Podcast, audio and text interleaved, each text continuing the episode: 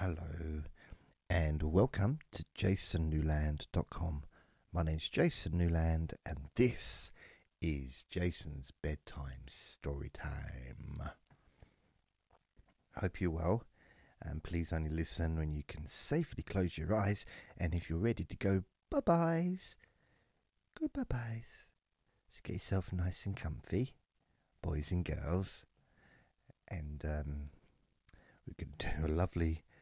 Uh, lovely violent vintage fairy tale for you to have a really good night's sleep, because that's what all little children need, is a nice violent story just before they go to sleep. Yeah, so here we go. This one, and it's a, I, it's adapted by myself, so it's not going to be a verbatim. It's the little the the little smelly good mouse. Okay, and it's about a mouse helps protect a happy queen from a jealous king. So, if you don't like mice, then um, well, I don't really care. I mean, I, I just you know, it's about a mouse. So you might not want to um, hear about a mouse if you're not into mice. I want to say into mice. I don't mean in a an arrestable way. Just, you know, I'll just get on with it. So, this is, according to this, it's a vintage fairy tale. May contain violence. Um, and if you're if you're a a, a parent about to let your little special Um, wonderful, precious child listen to this, maybe you should read, or you should listen to it first before... Oh, what's that? Um,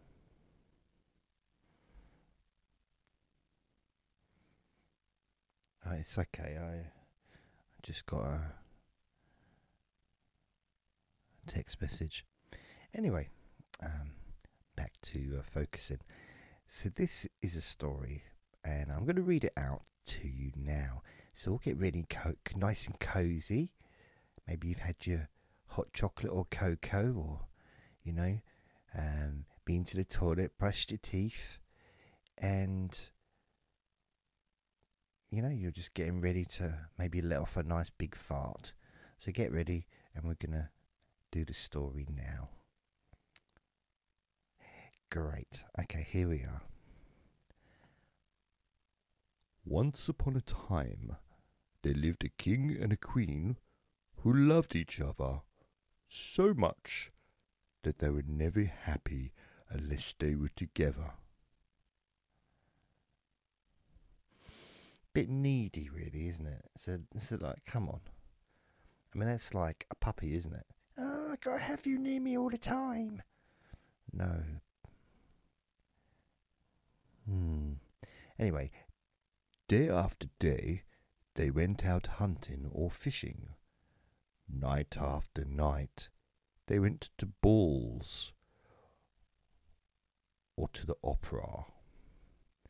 They sang and danced and ate sugar plums and were the gayest of all the, the gays. That's what, that's what it says. And all their subjects followed their example, so that the kingdom was called the Joyous Land. Okay. Now, in the next kingdom, everything was as different as it could possibly be.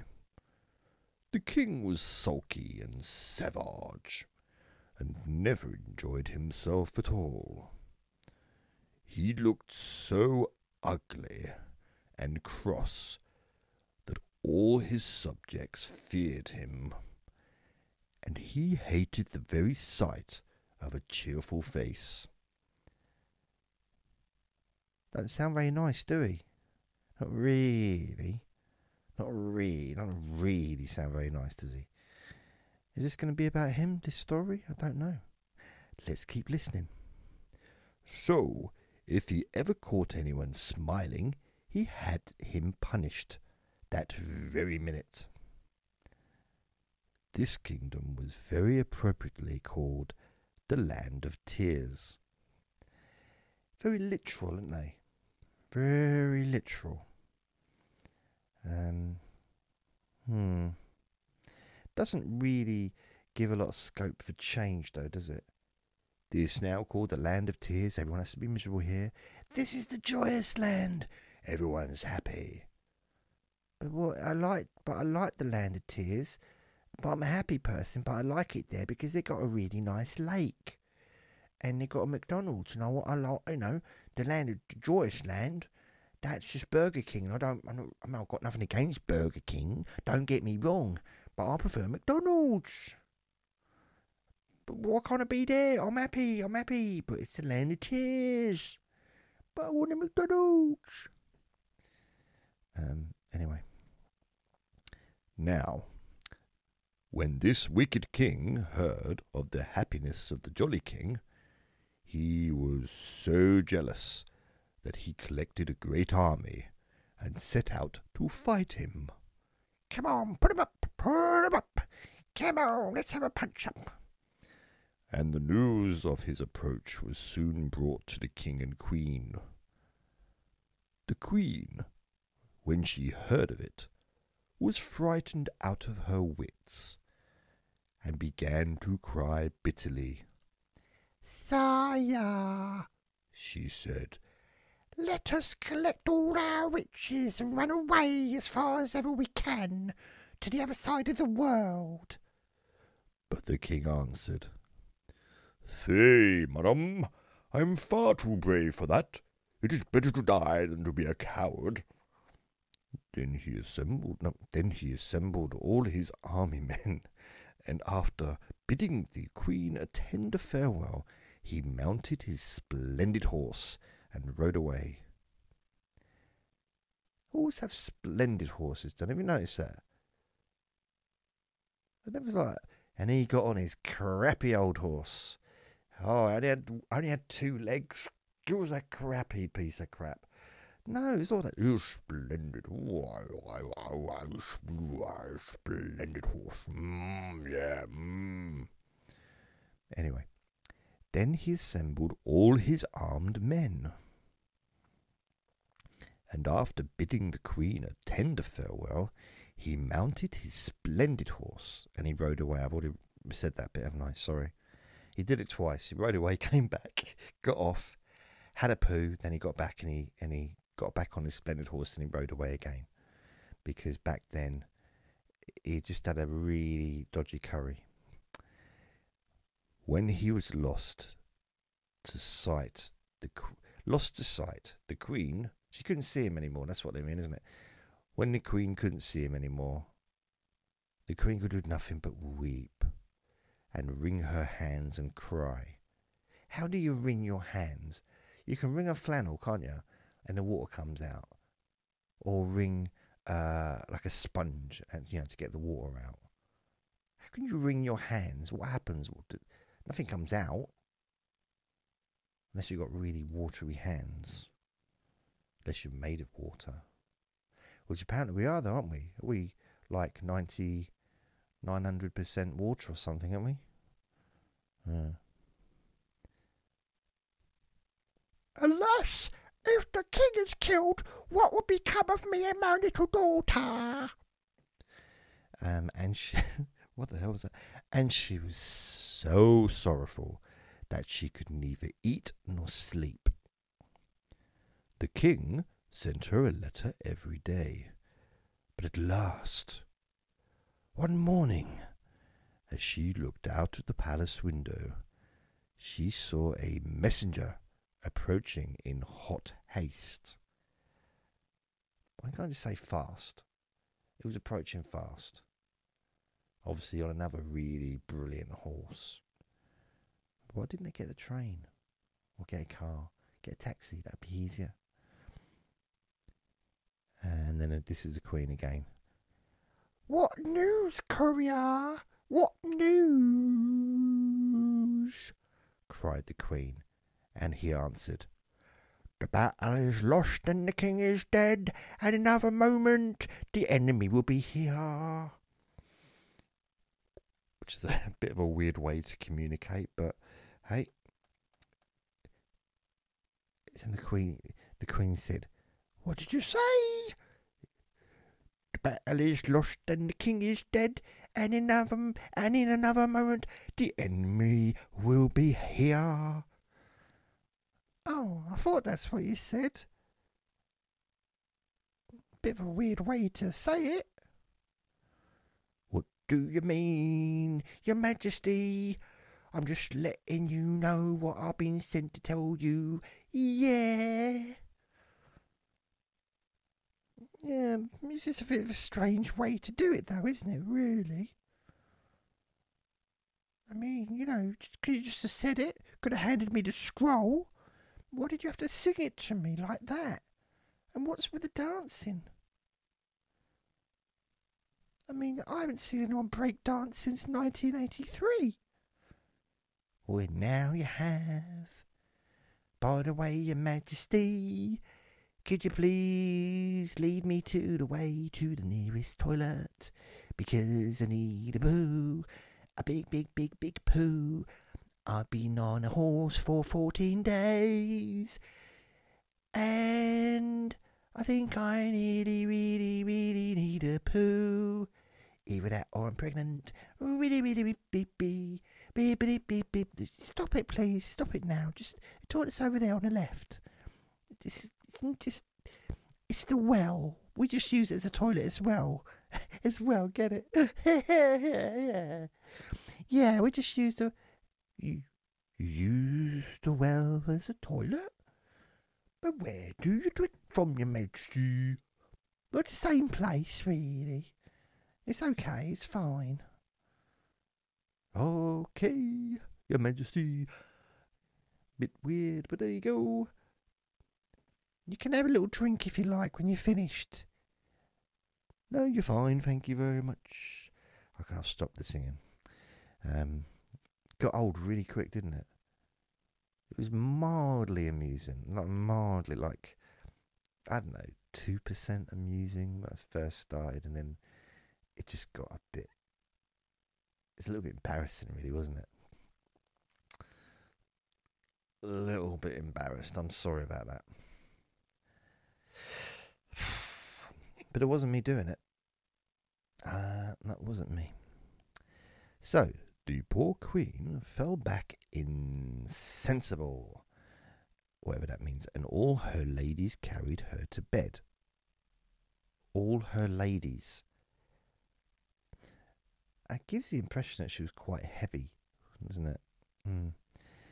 And stood around her, weeping and wailing. Wow. Well, they must have had a pretty special relationship with the with the king, if they were weeping and wailing. Wah! What is wailing? Wah! Wah!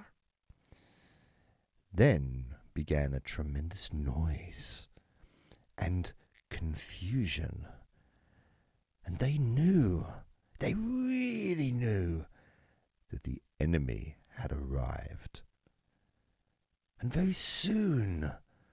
They heard the king himself stamping about the palace, seeking the queen. Then her ladies put the little princess into her arms. First time, they've never mentioned a princess before, have they? Hmm. And covered her up. Unless she just gave birth. Maybe they just thought, well, she gave birth, but we don't mention that. It's just... It's not that important, is it? It's just a baby. Just weird. I thought that'd be worth mentioning. Unless, of course, it was the... Uh, it was, actually, it was the... I say it wasn't a poo, it was a baby. Ah, oh, never mind. Oh, dear. I don't know where I was going with that. Um, so they covered the baby up, head and all, in the bedclothes. The bedclothes.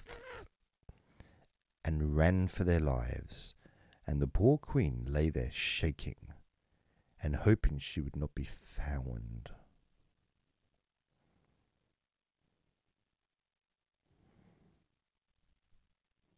But very soon the wicked king clattered into the room, and in a fury, because the queen would not answer when he called her, he tore back her silken coverings and tweaked her, oh no, tweaked off her lace cap.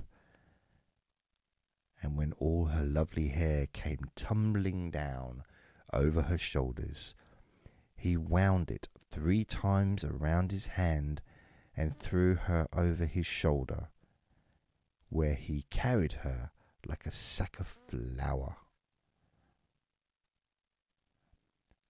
I'm not sure if this is getting romantic or not. I don't know. It might have been romance back then. Wrapping her hair three times round his hand and then carrying her like a bag of flour. I mean, that was almost poetry, isn't it? The poor queen held her little daughter safe in her arms and shrieked for mercy. But the wicked king only mocked her. "You're shrieking," and begged her to go on shrieking as it amused him. That's a bit cruel, isn't it? And so he mounted his great black horse. Um, he mounted, she mounted his great black horse.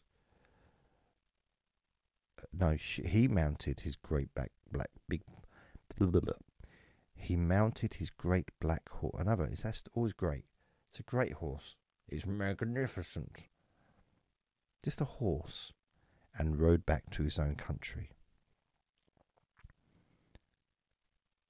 When he got there, he declared that he would have the queen and the little, pris- and the, and the little princess imprisoned. And when I'm able to talk properly, I will continue. But his courtiers said that they seemed a pity. That seemed pity, for when the baby grew up, she would be a very nice wife for the king's only son. The king was rather pleased with this idea, and shut the queen up in the highest room of a tall tower, which was very tiny, and miserably furnished with a table and a very hard bed upon a floor. Then he sent her for a fairy who lived near his kingdom, and after receiving her with more politeness than he generally showed, and entertaining her at a sumptuous feast, he took her up to see the queen. The fairy was so touched by the sight of her misery that when she kissed her hand, she whispered, "Courage, madam, I think I'll see a way to help you." Very fairy-like, wasn't it? The queen, a little comforted by these words, received her graciously and begged her to take pity upon a poor little princess who had met with such a sudden reverse of fortune. But the king got very cross when he saw them whispering together and cried harshly, "Make an end of these fine speeches, madam. I brought you here to tell me if the child will grow up pretty and fortunate." Then the fairy answered the princess. He said that she would be very pretty. He answered that the princess would be very pretty and clever and busty and have a very hairy knees and and uh, well brought up as it was possibly could be, and the old king growled to the queen that it was lucky for her that it was so, as they would certainly have been punished if it was otherwise. So if she didn't have hairy knees, he would have been very unhappy, because the one thing he wished for his future son, his prince, the future king, is that he should be married to a hairy-kneed princess. Then he stamped off, taking the fairy with him, obviously over his shoulder like a bag of flour, which was what he liked to do. And uh, the queen was just left there in tears. She said, uh, "How can I wish my little daughter to grow up pretty if she used to be married to that horrid little dwarf, the king's son," she said to herself. "And yet, if she is ugly, we shall both be killed. If I could only hide her away somewhere, so that the cruel king could never find her." Why she said it out loud, I've no idea, because there was no one else around to listen. Um, but yeah, there you go. I mean, if you sounded like that, would you want to actually ever hear yourself? I don't know. I don't know.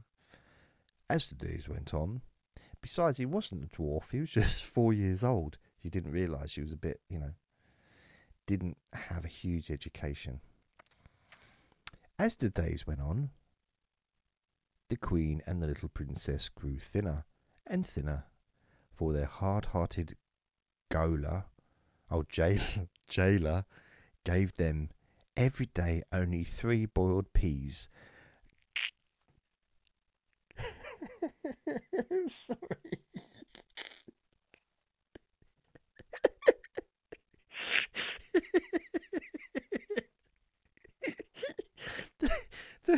three, three, three boiled. Oh dear. Three boiled peas. That's ridiculous. It's not the most ridiculous part of the story, but come on, three. That's a bit specific, a bit specific and a bit silly. Three boiled peas and a tiny morsel of black bread. Black bread is like mouldy bread, is it? So they were always terribly hungry. If a little baby would die, the little baby wouldn't be able to survive on that. Not even an adult can survive very long on that. Three peas? I mean, you could fit, you could fit three peas up one nostril. And I've tried many times. In fact, I've got I've got about seven peas up my left nostril right now. So here we go. Where was it? So, you know, they both got very thin. At last, one evening, as the queen sat at her spinning wheel, because back then everyone had spinning wheels, didn't they? For the king was so avaricious that she was made to work all day and night. She saw a tiny, pretty little mouse creep out of a hole and said to it, "Alas, little creature! What are you coming to look for here? I only have fruit." Sorry. I just, I'm just looking at what I'm about to read. Okay. I only have... Th- I only have three peas for my day's provision. Oh my God. Not only does she only get three peas, but she spreads it out throughout the day. She spreads the three peas through the day, so just eat them all in one go. I mean, that'd be a lot, wouldn't it? Oh, blimey. I mean, you wouldn't be able to produce poo, would you, if that's all you ate? You'd be just pooing air. You'd just be going, it'd just be sitting down, it would just be a fart, wouldn't it? And then, like, well, that's it. Like a green, a pea, pea flavoured fart. Um... Oh, yeah, she says, uh, "Alas, little creature, what are you coming to look for here? I only have three peas for my day's provision, so unless you wish to fast, you must go elsewhere." But the mouse ran hither and thither, and danced and capered so prettily that at last the king gave it her last pea. The queen gave it her last pea, which she was keeping for her supper, saying, "Here, little one, eat it up. Yum, yum, yum, yum, yum, yum. I have nothing better to offer you, but I give this willingly in return for all the amusement that I have had from you." She had hardly spoken when she saw upon the table a delicious little roast partridge and two dishes of preserved fruit. "Truly," she said. She's very dr- dramatic, isn't she? "Truly," she said, "a kind action never goes unrewarded." And, and she and the little princess ate their supper with great satisfaction. And then the queen gave what was left to the little mouse, who danced better than ever afterwards, whatever that means. The next morning came with the jailer. He came and um, he came with the queen's allowance of three peas, which he brought in upon a large dish to make them look even smaller. But as soon as he set it down, the little mouse came and ate up all three, so that when the queen wanted her dinner, there was nothing left for her. She was quite provoked, and she said, "What a bad little beast that mouse must be! If he goes on like this, I shall be starved." But then, when she glanced at the dish again, it was covered with all sorts of nice things to eat, and the queen made a very good dinner, mmm, and was gayer than usual over it.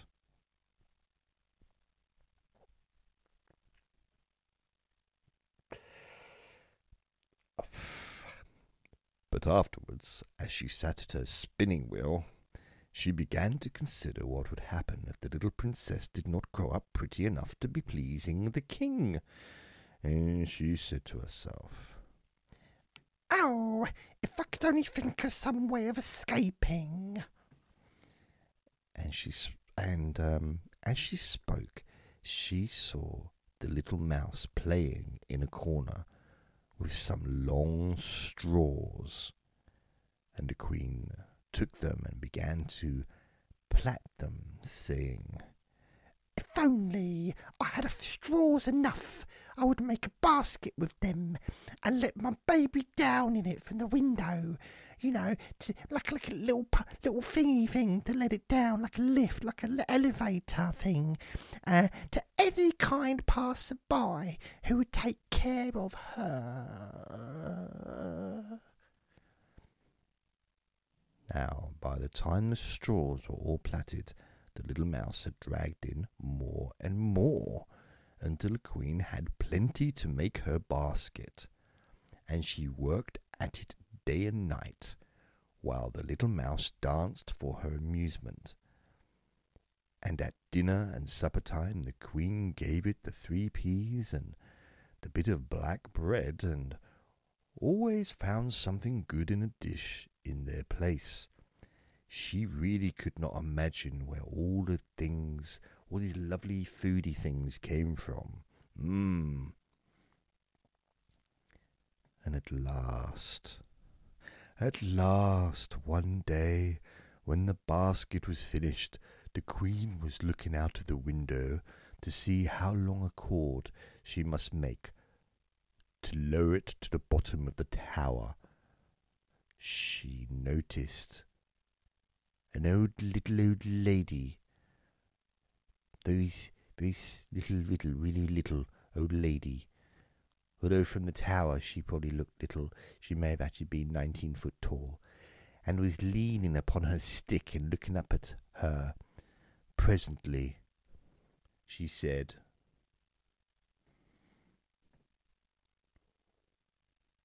"I know you're in trouble, madam.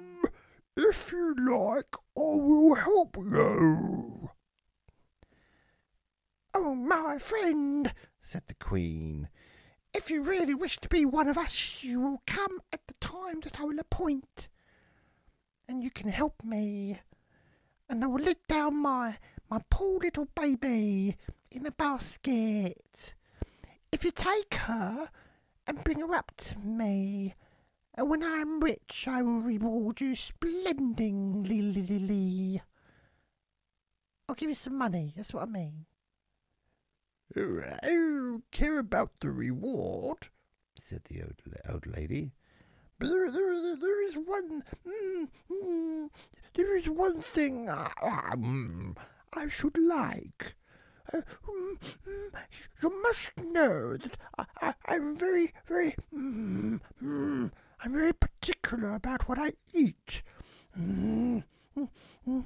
And and if there's one thing that I that I fancy above all others, mm, mm, it's a plum, a nice, mm, a nice, mm, tender, tender little, mm, plump, not plum, plump, mm, oh, tender little mouse, a plump mouse. Mm. If there is, if there is such a thing, such a thing in, in your garret, if if yeah, up there with you, if there's if there's if there's such a thing as a nice plump little mouse, throw it down to me, won't you? Throw it down, and, and, and in return, I will promise you that your, your little daughter shall be well taken, well taken care of. Mm, go on, dear, go and chuck it down to me. Mm, mm. Well, the queen, when she when she heard what the old lady said, she began to cry. And uh, she was a bit confused about how the old lady was saying, well, you must know what I'm, uh, what I like to eat. I mean, how was she going to, she'd never seen her before. Anyway.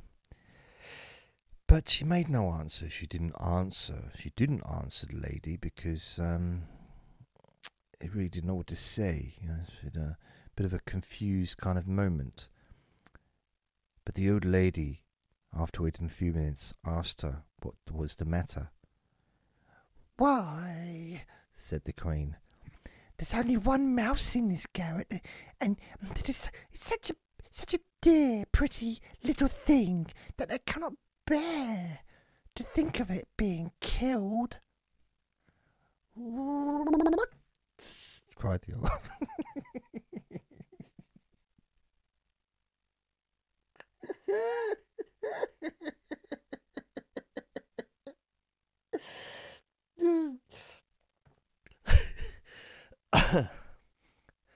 so, sorry.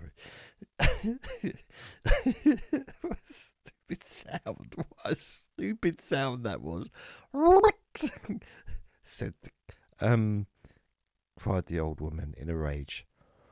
Do you care for a miserable mouse more than your own baby? Goodbye, madam. I, uh, uh, I leave you to enjoy its company.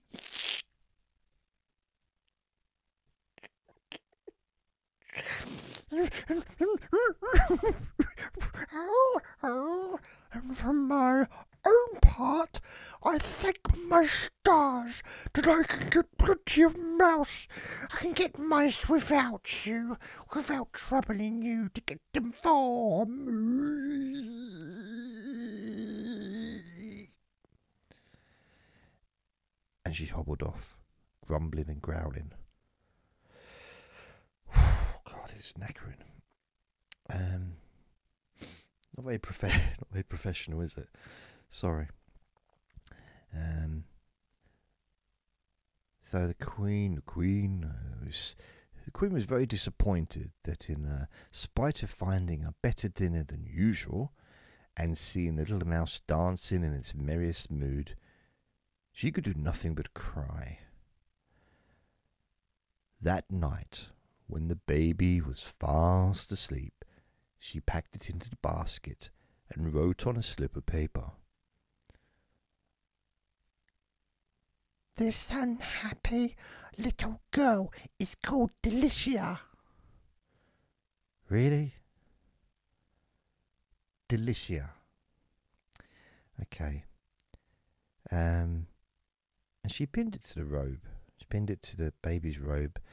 And then very sadly, she was shutting the basket, when in sprang the little mouse and sat on the baby's pillow and did a poo. "Oh, little one," said the Queen, "it cost me dear to save your life. How shall I know now whether my Delicia is being taken care of or not? Anyone else would have just let the greedy old woman have you and eat you up. Yum, yum, yum, gobble, gobble, gobble, gobble, gobble. But I could not bear to do it, because I am a hero. I really am. There's a hero if you look inside my palm, although it's very smelly all year round." "Oh, no, never mind." Whereupon the mouse answered, "Believe me, madam, you will never win."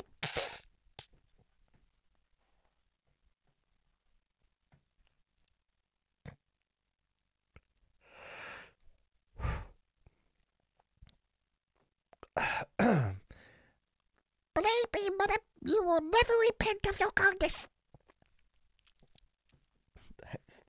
That's the mouse.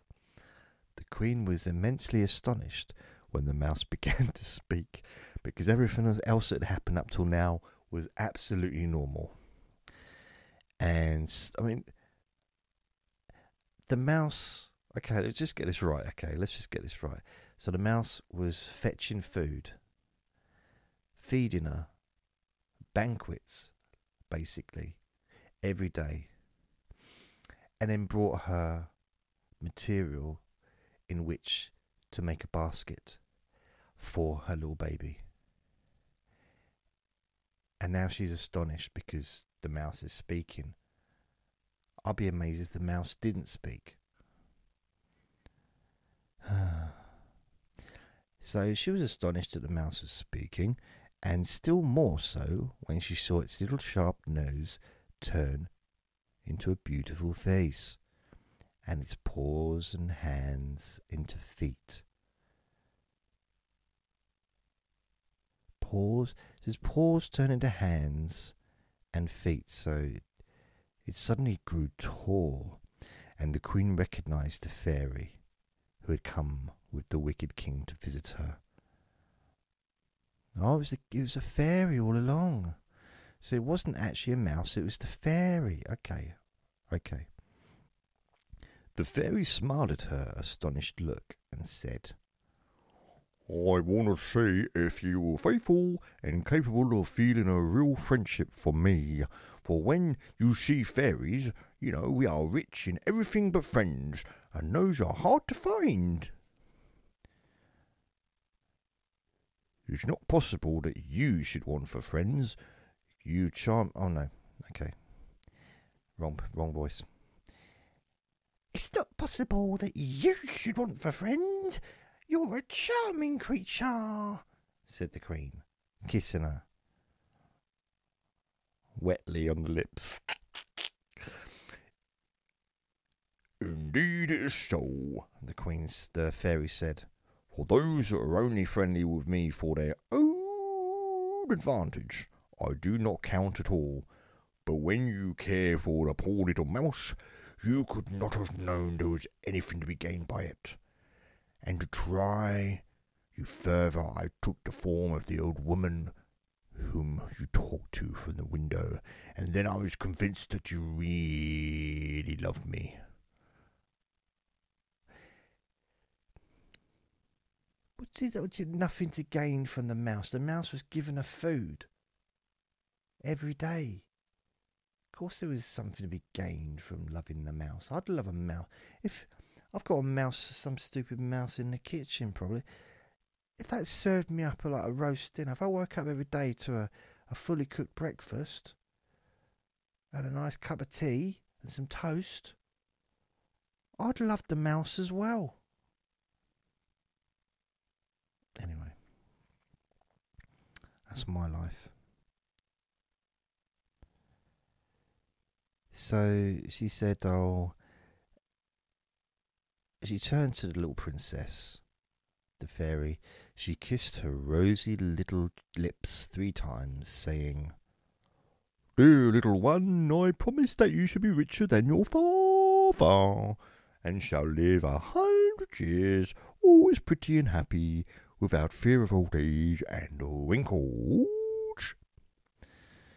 The queen was quite delighted, thanked the fairy grandly, gratefully, and begged her to take charge of the little Delicia and bring her up as her own daughter. This she agreed to do, and then they shut the basket and lowered it carefully, baby and all, to the ground at the foot of the tower. The fairy then changed herself back into the form of a mouse, and this delayed her a few seconds, after which she ran nimbly down the straw ropes, only to find when she got to the bottom that the baby had disappeared. In the greatest terror she ran up to the queen, crying, "All is lost! My enemy Cuculine, Cuculine, has stolen the princess away. You must know that she is a, she is a cruel fairy who hates me, and as she is older than I am, and she has more power than me because of that, and I can do nothing against her. I know no way of rescuing Delicia from her clutches." When the queen heard this terrible news, she was heartbroken, and begged the fairy to do all she could to get the poor little princess back again. At this moment in came the jailer, and when he missed the little princess, he realized that she wasn't there. He had once told the king, who came in with a great fury, asking what the queen had done with her. She answered that the fairy, whose name she did not know, had come and carried her off by force. Upon this the king stamped upon the ground and cried in a terrible voice, "You shall be punished! I, be all, I always told you, you should..." And without any word he dragged the unlucky queen out into the nearest wood and climbed up into a tree to look for somewhere to which he could leave her.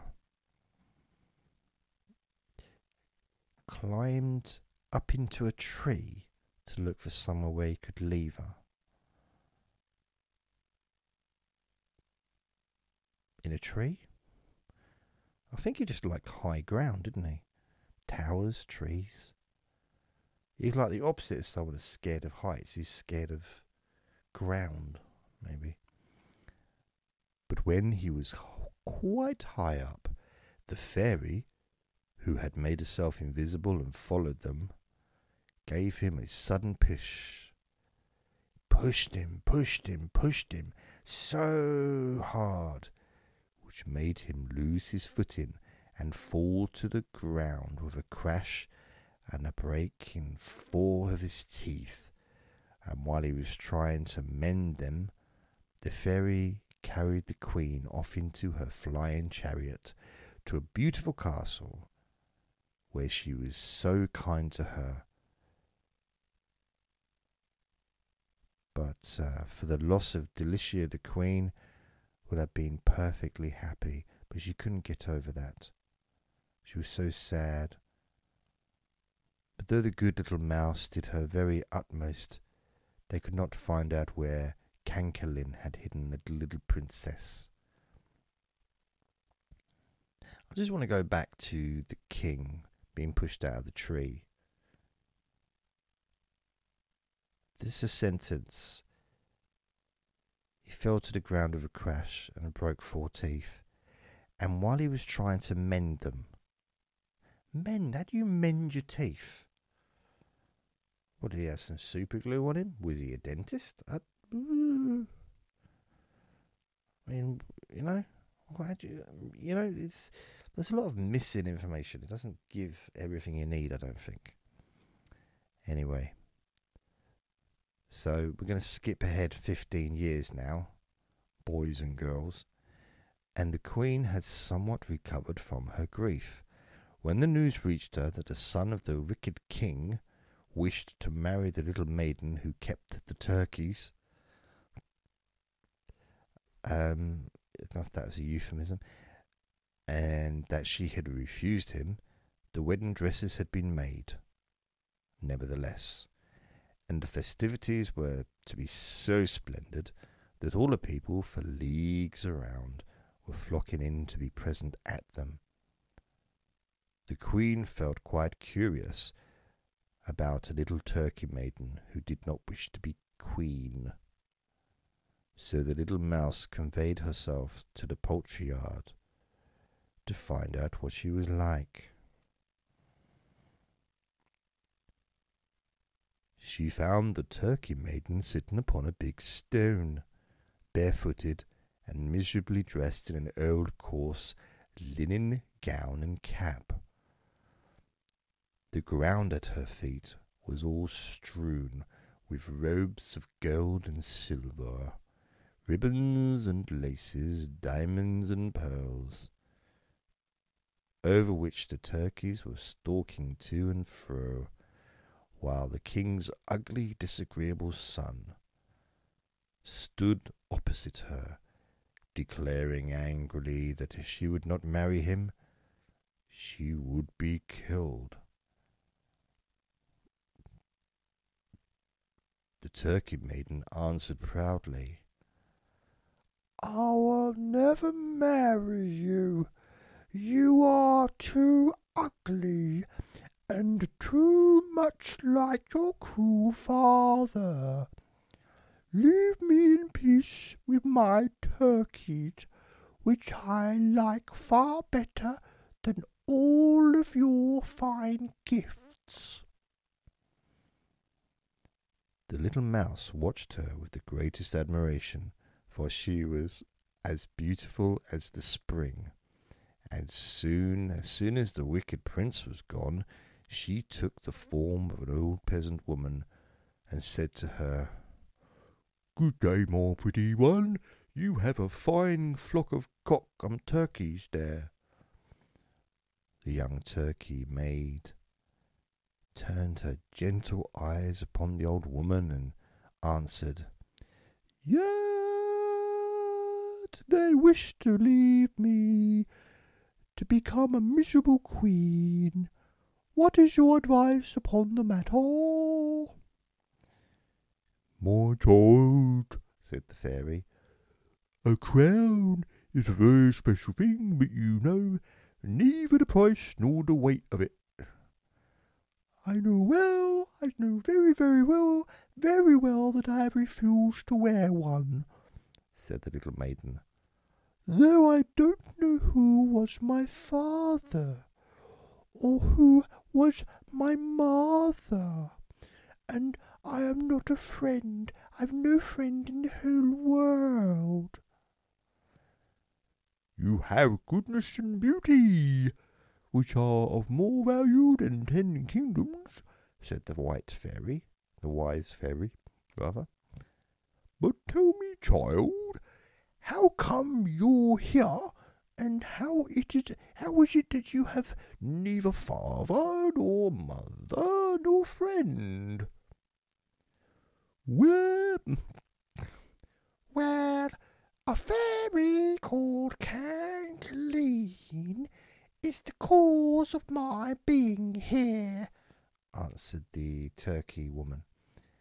"For while I lived here with her, I got nothing but blows and harsh words, until at last I could bear it no longer, and I ran away from her, knowing where I was going, and as I came through the wood, the, w- the wicked prince met me and offered to give me a charge of the poultry yard.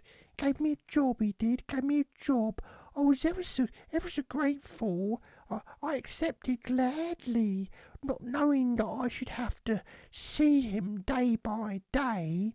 I'm really glad that he saved my life and gave me somewhere to live and gave me a job and some independence. But I just didn't want to have to look at him. Didn't want to have to look at his, his funny face. No, I didn't. Mm. Mm. And and now he wants to marry me. But what marry me? But what? What? But what, what? I will never. I will never consent to it. And never. I'll never allow it to happen.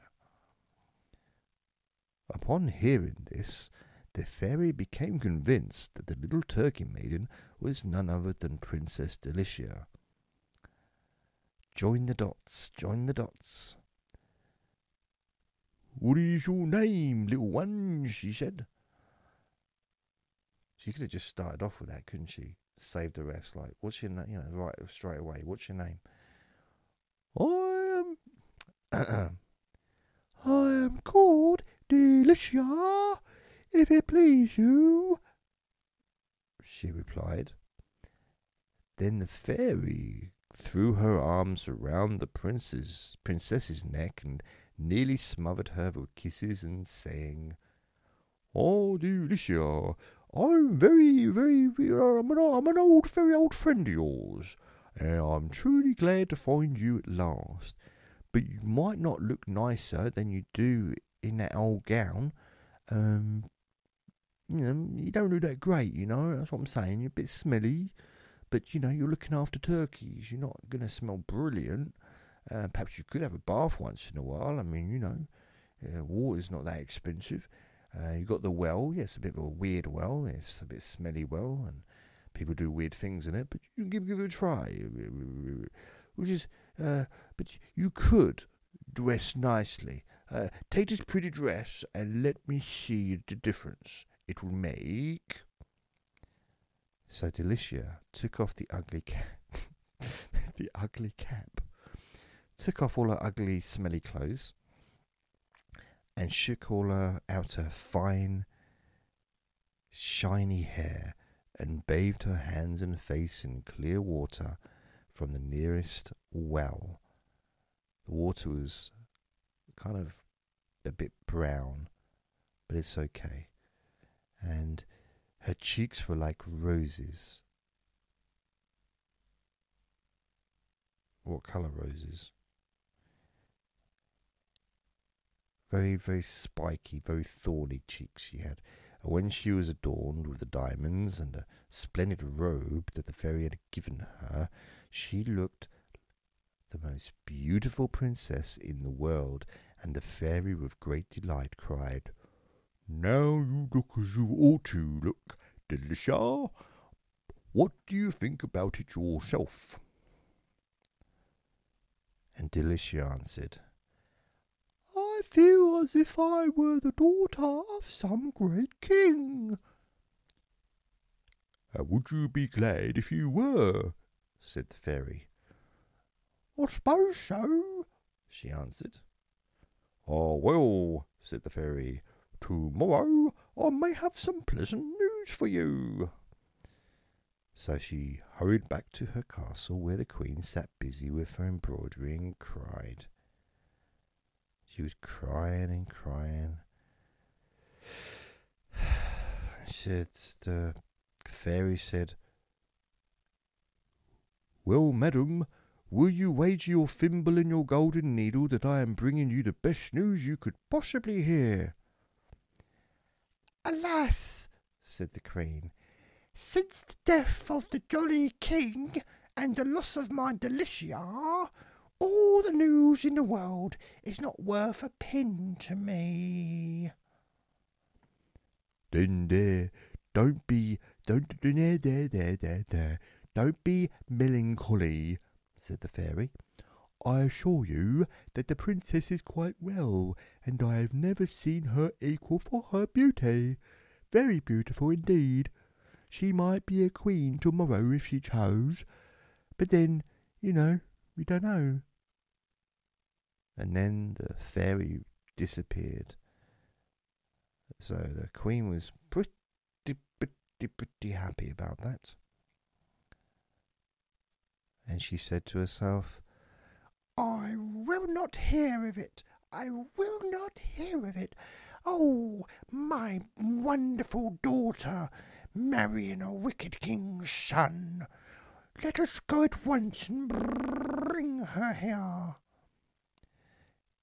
In the meantime, the wicked prince, who was very angry with Delicia, very, very angry, had sat himself down under a tree and cried and howled with rage and spite until the king heard him and cried out of the window,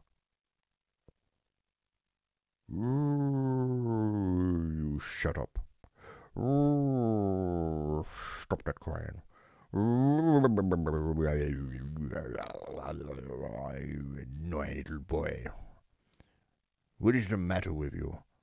What do you, ooh, what do you, what do you, why you, why are you making all of that disturbance?"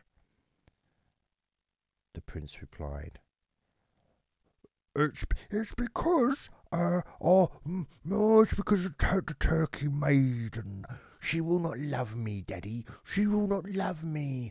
Oh, I'm so full of love, but she will not love me. She will not let me love her.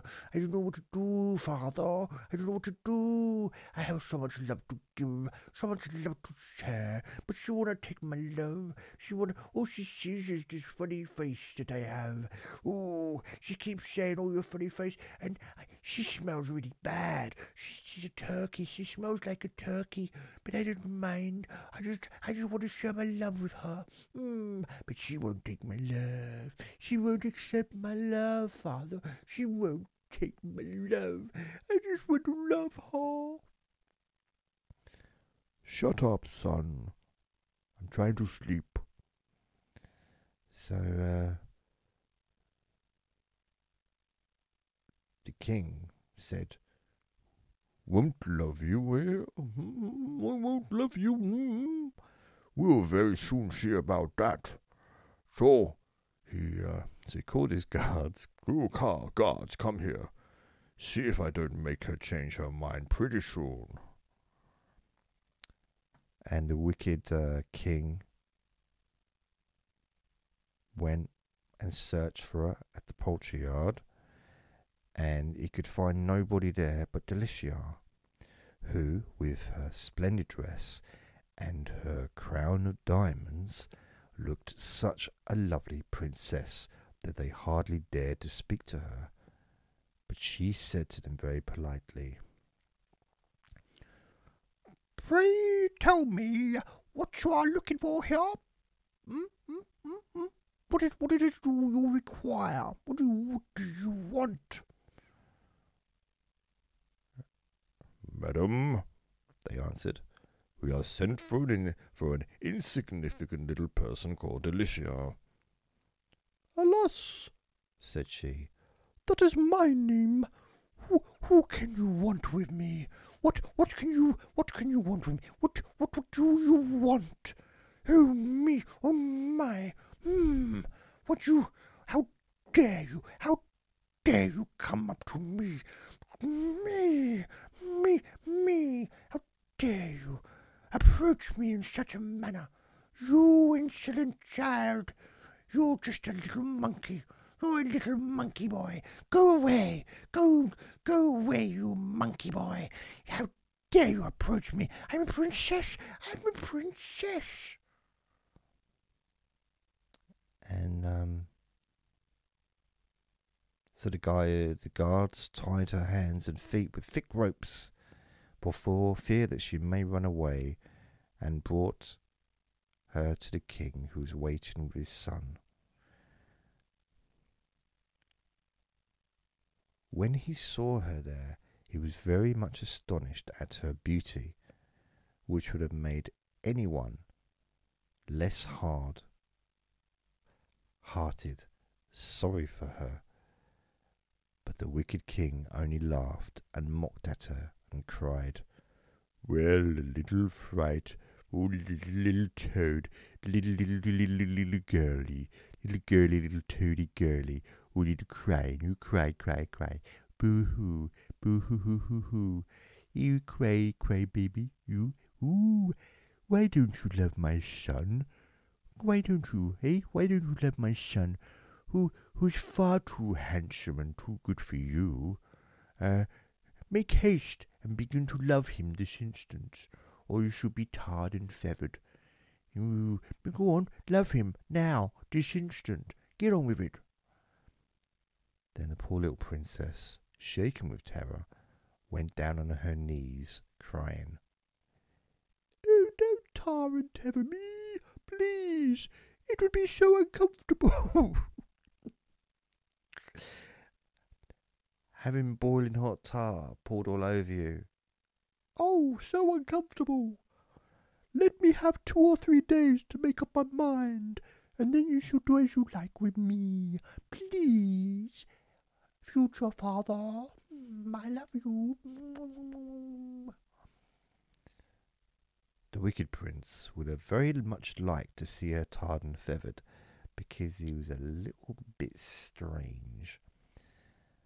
But the king ordered that she should be put up into a dark dungeon, shut up and locked away.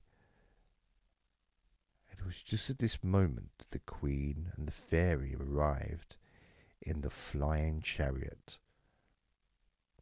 They just chucked that in, didn't they? A flying chariot, just like it's okay, like it's normal. Everyone else is on horses, not them. Like, just like like it's nothing. Yeah, they just turned up in a flying chariot.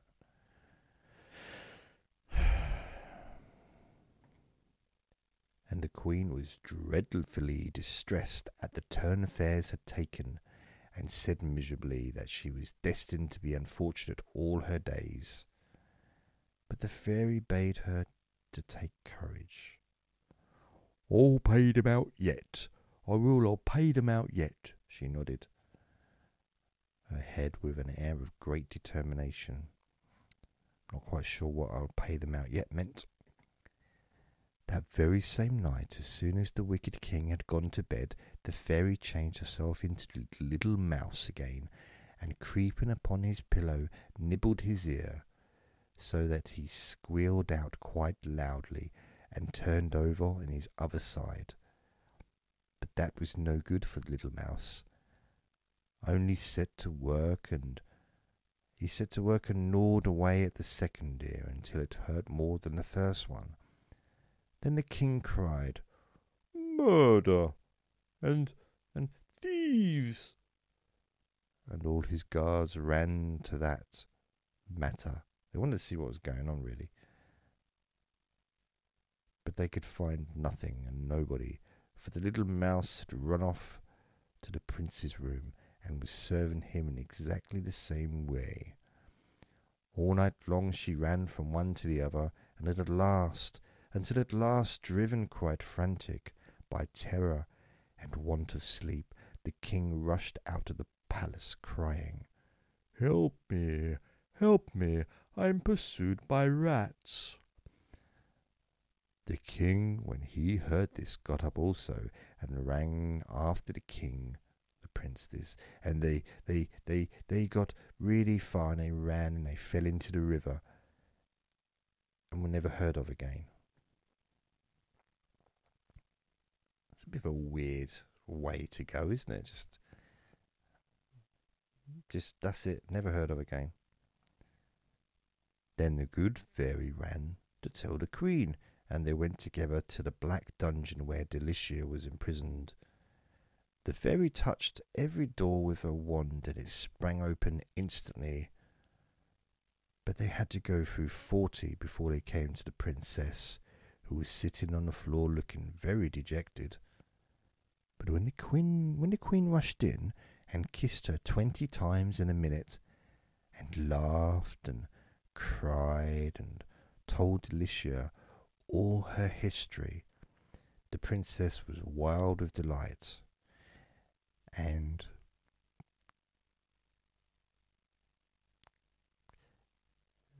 was less grossed out by all the kissing from the strange woman, I guess.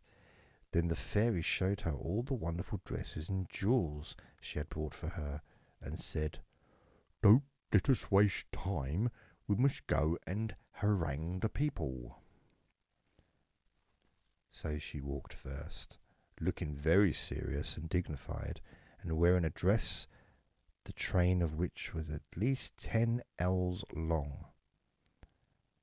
Behind her came the Queen, wearing a blue velvet robe, embroidered with gold, and a diamond crown that was brighter than the sun itself. Last of all walked Delicia, who was so beautiful that it was nothing sort of short of marvellous. And they proceeded through the streets, returning the salutations of all they met, great or small, and all the people turned and followed them, wondering who their noble ladies could be. Who are they? What are they doing here?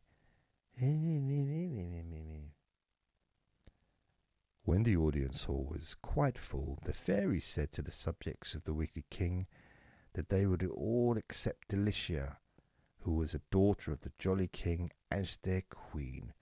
She would undertake to find a suitable husband for her, and would promise that during their reign there would be nothing but rejoicing and merrymaking, and all dismal things should be entirely banished. Upon this the people cried with one accord, "We will! We will! We've been gloomy and miserable too long already!" Mm. And they all took hands and danced round the Queen and Delicia and the good fairy, and singing, "Yes, yes, yes, we will, we will! Yes, yes, yes, we will, we will! Yes, yes, yes, we will, we will! Yes, yes, yes, we will, we will! Yes, yes, yes, we will, will, will! Yes, yes, yes, we will, will, will, will! Wish, wish, wish! We will, will, will! Yes, we will!" And they all did that in unison. Then there were feasts and fireworks in every street in the town, and early the next morning the fairy, who had been all over the world in the night, brought all over the world, brought back with her in her flying chariot the most handsome and good-tempered prince she could find anywhere. Oh, he was so charming that Delicia loved him. He was delicious, she thought, from the moment their eyes met. And as for him, of course, he got no, couldn't help but think himself the luckiest prince in the whole wide world, because she had a pair of lovely big shoes. Her shoes were wonderful, and the Queen felt that she had really come to the end of her misfortunes at last. And they all lived happily ever after. Now go to sleep.